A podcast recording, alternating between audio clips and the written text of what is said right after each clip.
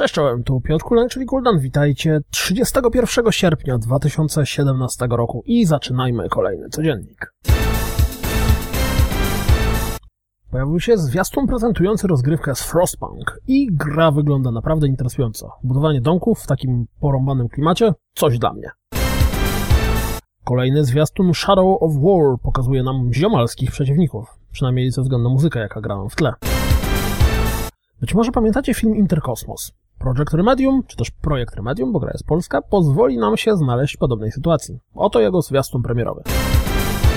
Devolver nie przestaje zaskakiwać produkcjami, które wydaje. Zobaczcie zwiastun Pikuniku.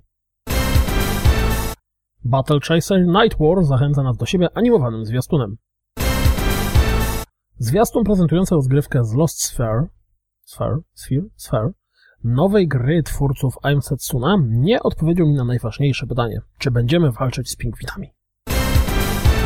Do Tom Clancy's The Division zmierza aktualizacja o ładnym tytule Odporność, przedstawiona tym oto zwiastunem.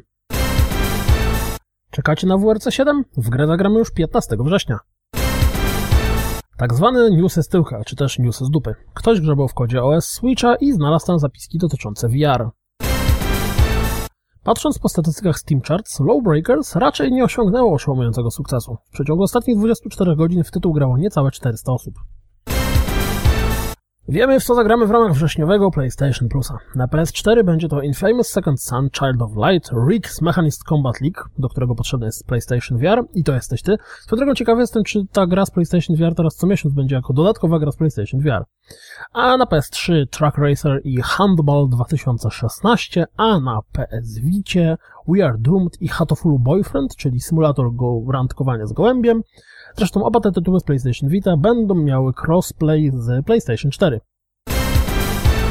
Wygląda na to, że na razie nie ma co czekać na drugi sezon Games of Thrones i Tales from Borderlands od Telltale. Deathmatch w Overwatchu jest już dostępny dla wszystkich.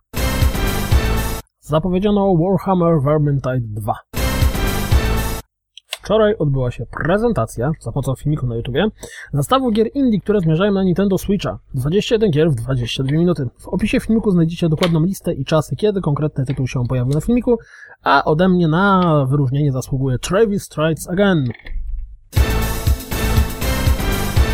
To wszystko na dziś, jak zawsze dziękuję za słuchanie, jak zawsze zapraszam na www.rozgrywkapodcast.pl Jeśli doceniacie codzienniki i lubicie te codzienne piguły newsów, to nie żałujcie grosza na Patronajcie i mam nadzieję, że słyszymy się jutro. Trzymajcie się, cześć!